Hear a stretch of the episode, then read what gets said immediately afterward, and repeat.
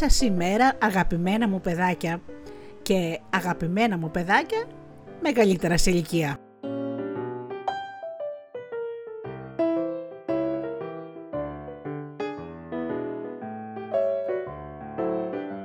Είναι η εκπομπή Φωτεινά Καλημεράκια με τη Γεωργία και τη Γεωργία Αγγελή στο μικρόφωνο. Μια εκπομπή καλημέρας με παραμύθια, μύθους, τραγούδια, ποίηματα, παλιά επαγγέλματα, παλιά παιχνίδια της γειτονιάς. Ξεκινάμε λοιπόν αμέσως με ένα τραγούδι και αμέσως μετά σας έχω μυθολογία από την Αίγυπτο.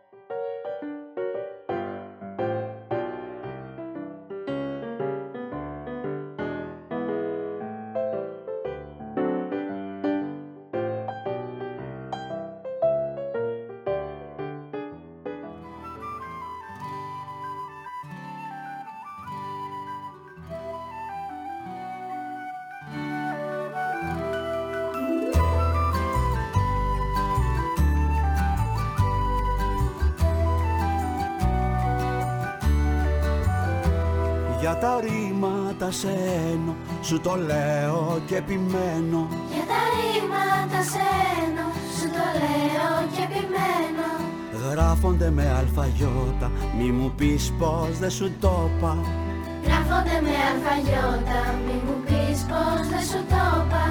Γράφονται με αλφαγιώτα, μη μου πεις πως δεν σου το είπα. Πλην του μένω, δένω, πλένω Πλην του μένω, δένω, πλένω.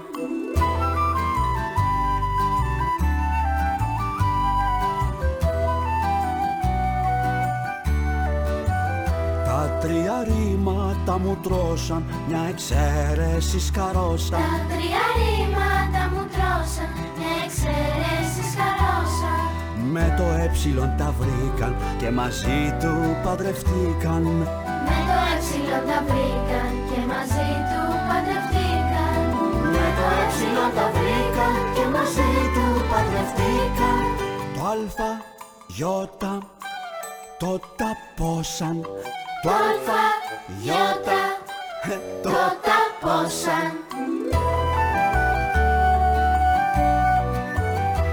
Για τα ρήματα σένα τραγουδάω και μαθαίνω Γράφονται με αλφαγιώτα κι όποιον θέλει στραβαρώτα Γράφονται με αλφαγιώτα και τον πόπινιο τη ρώτα Πλην του μένω,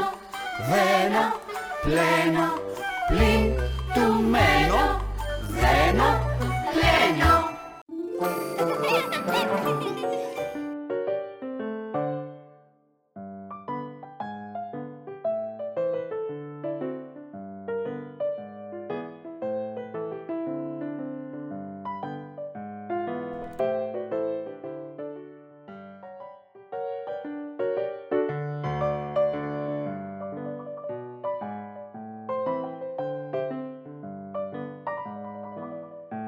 Λοιπόν, πάντα θα σας διαβάζω μυθολογία και σήμερα διάλεξα να σας διαβάσω από την Αίγυπτο. Θα μπούμε σήμερα για την Νεμπέτ Χουτ, Νεύθης, η θεά της προσφοράς.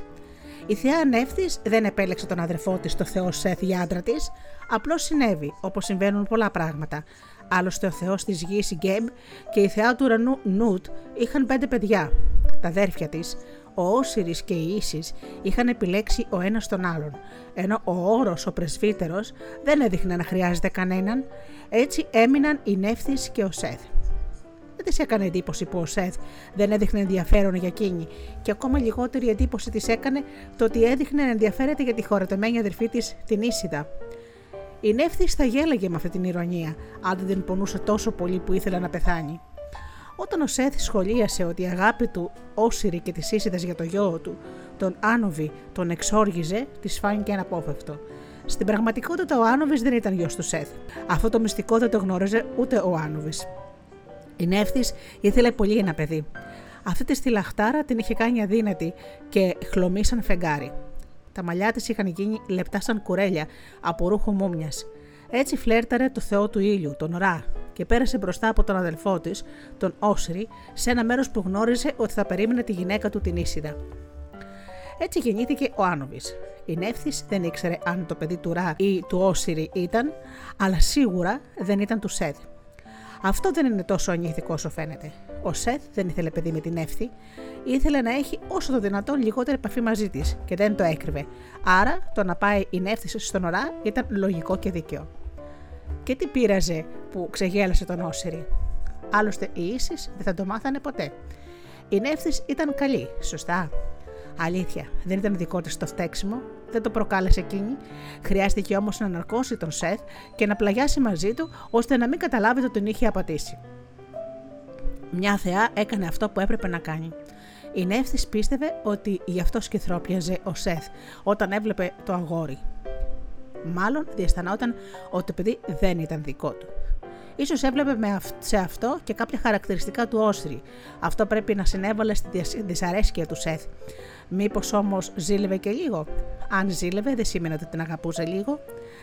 Η Νεύθη συνειδητοποίησε ότι όλα αυτά μπορεί να ήταν στο μυαλό της. Δεν ήξερε γιατί, όμως ήταν ακόμα προσκολλημένη στην ψευδέστηση του γάμου της με τον Σεθ. Ήλπιζε ότι κάποια μέρα θα ήθελε να αποκτήσει ένα παιδί μαζί της. Έτσι, όταν ο Σεθ σκότωσε τον αδερφό του, τον Όσρη, η Νεύθης δεν ήξερε αν έπρεπε να βοηθήσει την καημένη την αδερφή της, την Ίσιδα, ή να πάρει το μέρος του αδερφού της, του άντρα της, Σεθ. Στο τέλος όμως έκανε το σωστό. Τι περισσότερο θα μπορούσε να κάνει κανείς. Η ίσης της το ξεπλήρωσε με τον καλύτερο τρόπο. Ζήτησε τη βοήθειά της στη μυστική ανατροφή του γιού τους, του όρου, του νεότερου. Την άφησε να θυλάζει τον όρο μαζί με το δικό της γιο, τον Άνοβη. Κατά μια έννοια, το αγόρι ήταν της Νεύθης όσο και της Ίσιδας. Η Νεύθης πέρασε μεγάλο μέρος της ζωής αγαπώντας παιδιά στα κρυφά. Αυτό την επηρέασε.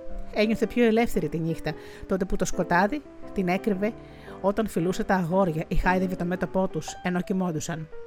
Έμαθα να βλέπει με το φως του φεγγαριού όπως οι άλλοι βλέπουν με το φως του ήλιου. Αν κάποιος της το ζητούσε και ήταν τυχερός, η νεύθης του μάθαινε την τέχνη της επιβίωσης τη νύχτα. Άρχισε να κυκλοφορεί σε επικίνδυνα μέρη που οι άλλοι απέφευγαν. Στην αρχή στα όρια της ερήμου, μετά στην κόκκινη καυτή άμμο, βαθιά μέσα στα εδάφη του Σεθ. Έμαθε να εισπνέει την αφόρετη ζέστης στη μέση αυτού του άνυδρου και άγριου τοπίου και να εκτοξεύει φλόγες από το στόμα της. Έγινε φοβερή χωρίς να προσπαθήσει. Οι άνθρωποι τη ζητούσαν να κάψει τους εχθρούς τους και εκείνη το έκανε. Γιατί όχι, γιατί να μην προστατέψει την Αίγυπτο; Μετά από αυτές τις μάχες, οργάνωνε πολυτελείς γιορτές με άφθονη μπύρα, αφού με κάποιο τρόπο είχε καταφέρει να γίνει εκπληκτική ζηθοποιός. Με κάποιο τρόπο όλα συνέβαιναν στην εύθη, με κάποιο τρόπο πέρα από τον έλεγχό της, με κάποιο τρόπο που την έλεγχε. Οι άνθρωποι την αγαπούσαν και όπως συνήθιζαν να κάνουν, τις απέδωσαν δυνάμεις. Την καλούσαν να βοηθήσει στις γένες. Η νεύθης που είχε βιώσει τους πόνους της δικής της γένας μέσα στις τύψεις, βοήθησε τις γυναίκες να βιώσουν τη γένα με χαρά. Οι άνθρωποι πίστευαν ότι ήταν θεραπεύτρια. Έτσι η νεύθης έκλεινε μια πληγή, σταματούσε ένα τρέμουλο και κατέναυζε τους πόνους. Κατέληξε να γίνει θεά του σπιτικού. Κάτι που ήταν μοιραίο, αφού το όνομά της και τα αρχικά της δηλαδή σήμαινε κυρία του σπιτιού. Τελικά ο κόσμος λειτουργούσε όπως ήταν προορισμένος από την αρχή. Άρχισε να κοβαλάει ένα καλάθι στο κεφάλι της γεμάτο με τα αναγκαία της καθημερινής ζωής, όπως τρόφιμα, φασκές, σχοινή για δίχτυα και πέτρες για το άλεσμα των σπόρων. Φρόντιζε, φρόντιζε όσο καλύτερα μπορούσε.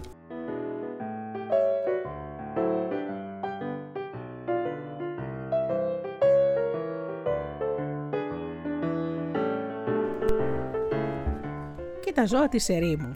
Η νεύθης αποκτά νυχτερινή όραση και μαθαίνει να ανασένει τον ξηρό καυτό αέρα της ερήμου. Στην πραγματικότητα, πολλά ζώα της ερήμου είναι νυχτόβια και έτσι εκμεταλλεύονται το κρύο της νύχτας. Τα υπόλοιπα ζώα ανέπτυξαν άλλους μηχανισμούς για να αντέχουν τη ζέστη. Τη σκηνκίδα, γνωστή ως αμόψαρο, βουτάει στα βαθύτερα πιο δροσερά στρώματα της άμμου και κολυμπάει εκεί. Οι καμίλε, οι πρόγονοι των οποίων ζούσαν στη Βόρεια Αμερική και μετά στην Ασία πριν εξαπλωθούν στην Αφρική, ελέγχουν τη θερμοκρασία του σώματός τους ώστε να εμποδίζουν την εφίδρωση και να ε, μειώνουν την παραγωγή ούρων ώστε να μην χάνουν υγρά.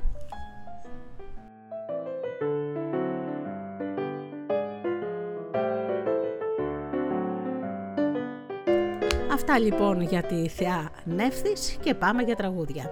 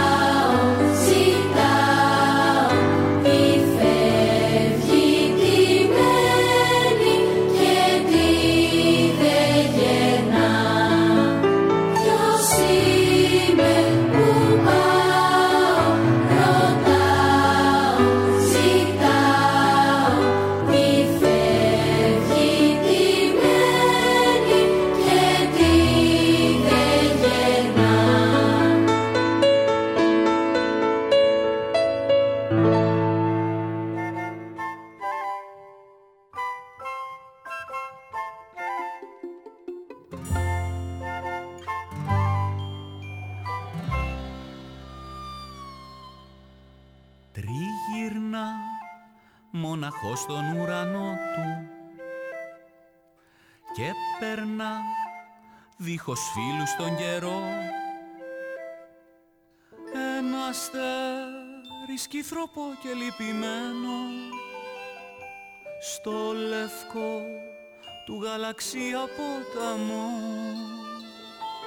Μόναχο ένα γόρι σε μια πόλη στη νυχτιά κοιτάει τον ουρανό.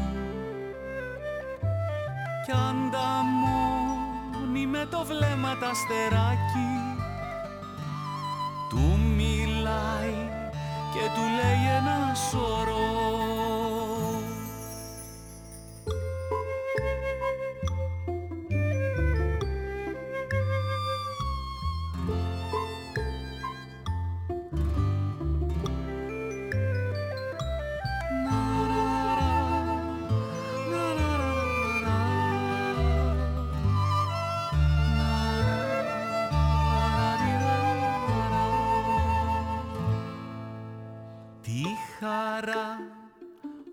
αστέρι τρεμοπαίζει και σκορπά άστερο σκόνη χρυσή. Είναι το βράδυ μαγικό και ονειρεμένο. Παίρνει απόφαση θα πάει να το βρει. Μια και δυο κάνει σάλτο και βουτάει Φως σκορπά και σβήνει σαν κερί. Μα θα λάμπει όσα χρόνια κι αν περάσουν. Μες του φίλου του την παιδική ψυχή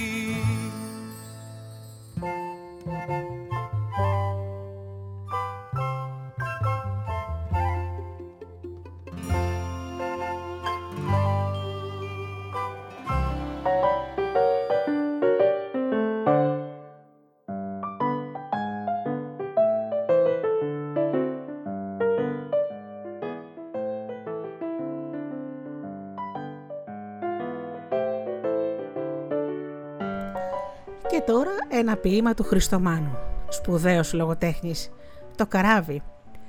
Στο πέλαος κόκκινο πανί, αχ κόκκινο πανί στο βραδινό το πέλαος, στα κουρασμένα κύματα τα κίμιστα, καράβι καραβάκι. Γεια, το πανί του, πώς φουσκώνει, ταχύπορο και πώς με πελαγώνει. Καραβάκι, καραβάκι, όι με, στα πόμακρα που πας και πίσω δεν τυράς και δεν γυρίζεις πια. Να, έφυγε και πάει Πάει, πάει, πάει. Του βασιλιά του ήλιου τα κόκκινα φιλιά τα πήρε όλα μαζί του και της χαράς τα γέλια και έβαψε το πανί του.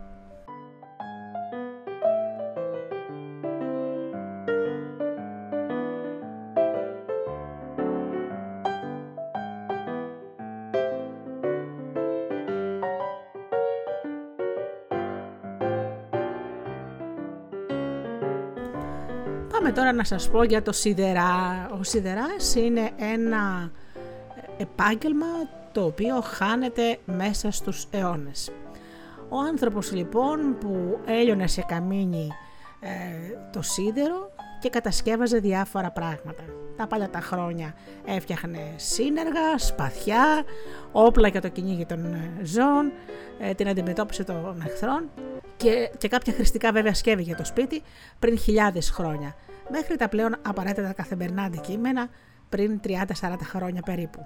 Πυροστιές, μασιές για τον τζάκι, μεντεσέδες, ε, ζεμπερέκια, σφυριά, καρφιά, τανάλιε, ψαλίδια, κλαδευτήρια, ινιά από αυτά, ε, από αυτά που ε, οργώνανε το χωράφι τα παλιά τα χρόνια, τα σέρνανε τα βόδια, όλων των ειδών και όργωμα, τσεκούρια, τσάπες, φτιάρια, δικράνια, κόσες, δερεπάνια, λελέκια, αξίνες, λεμαριές για τα ζώα, εργαλεία για την νοικοκυρά, το σπίτι, κάγκελα περίτεχνα για τα μπαλκόνια, παράθυρα και πόρτες. Αλλά και πέταλα και κουδούνια για τα ζωντανά. Ήταν πολύ μικρό μέρος των κατασκευαστών που πέρναγαν από τη φωτιά και το αμόνιτον. Αν χρειαζόταν λοιπόν, έκανε και τον πεταλωτή ο σιδεράς. Έριχνε στο σακί του πέταλα 4 πέταλα για το κάθε άλογο και 24 αλογόκαρφα με μεγάλο κεφάλι μαζί με την τενάλια και τη ράσπα, το σκερπάνι, τη φαλτσέτα και το σφυρί και ξεκίναγε για το στάβλο του πελάτη. Εκεί έδινε το ζώο, το γαϊδούρι, μουλάρι ή άλογο του κρατούσε εκείνητο το πόδι του και με την τανάλια έβγαζε τα παλιά και φθαρμένα πέταλα και ύστερα έκοβε τον ήχη που είχε μεγαλώσει, το καθάριζε, το τρόχιζε με τη ράσπα και στη συνέχεια κάρχονε στο κάτω μέρος του καινούριο πέταλο, τελειώνοντας το πετάλωμα ή αλλιώς το καλύγωμα και επέστρεφε πάλι στο σιδηρουργείο. Το επάγγελμα του σιδερά βέβαια εξακολουθεί να υπάρχει, όμως από τότε που εξελίχθηκε η βιομηχανία περιορίστηκε. Είναι μια επικίνδυνη δουλειά και θυγενή, γιατί όλη τη μέρα ο σιδεράς περνούσε μέσα σε καυτές φωτιές τις οποίες εισέπνεε. Έτσι λοιπόν ο Σιδεράς έφτιαχνε τα πάντα οτιδήποτε μπορεί να κανείς να φανταστεί από σίδερο και βέβαια όπως σας είπα σήμερα το επάγγελμα υπάρχει λίγο όμως γιατί πλέον οι, βιο, οι βιομηχανίες τον έχουν αντικαταστήσει.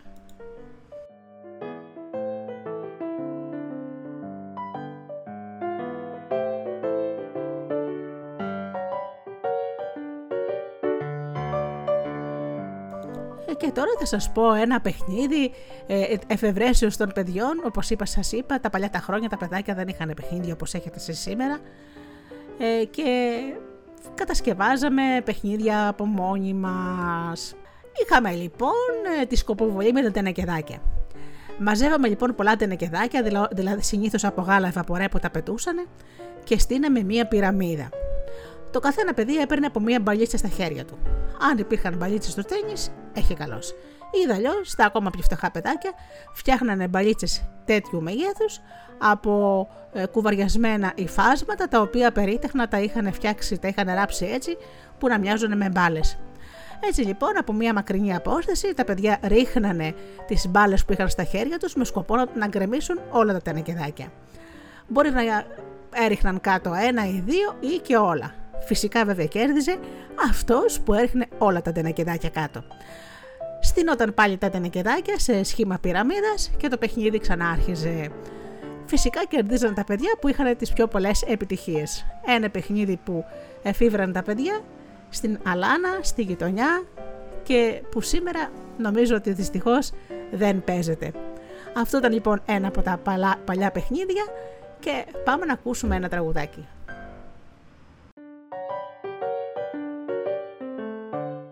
Στην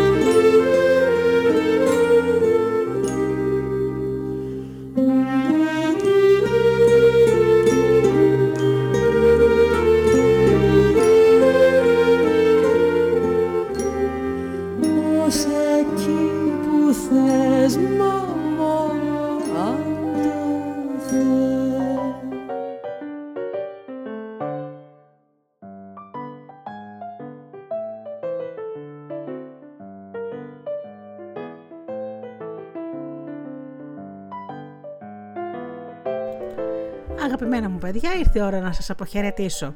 Να σας φιλήσω γλυκά γλυκά και να σας ευχηθώ να έχετε μια υπέροχη μέρα, φανταστική, χαρούμενη και χρήσιμη. Πάνω απ' όλα χρήσιμη. Γιατί να ξέρετε ότι οι μέρες και οι ώρες είναι χρυσάφι. Πρέπει κάθε μέρα να κάνουμε κάτι που να είναι χρήσιμο τόσο για μας ή να κάνουμε κάτι χρήσιμο για τους άλλους. Να χαμογελάτε και να χαίρεστε. Μην επιτρέπετε κανένας να διαχειρίζετε τη χαρά σας και τη λύπη σας. Και πάνω απ' όλα να αγαπάτε τον άνθρωπο που βλέπετε κάθε μέρα στον καθρέφτη. Καλή σας ημέρα.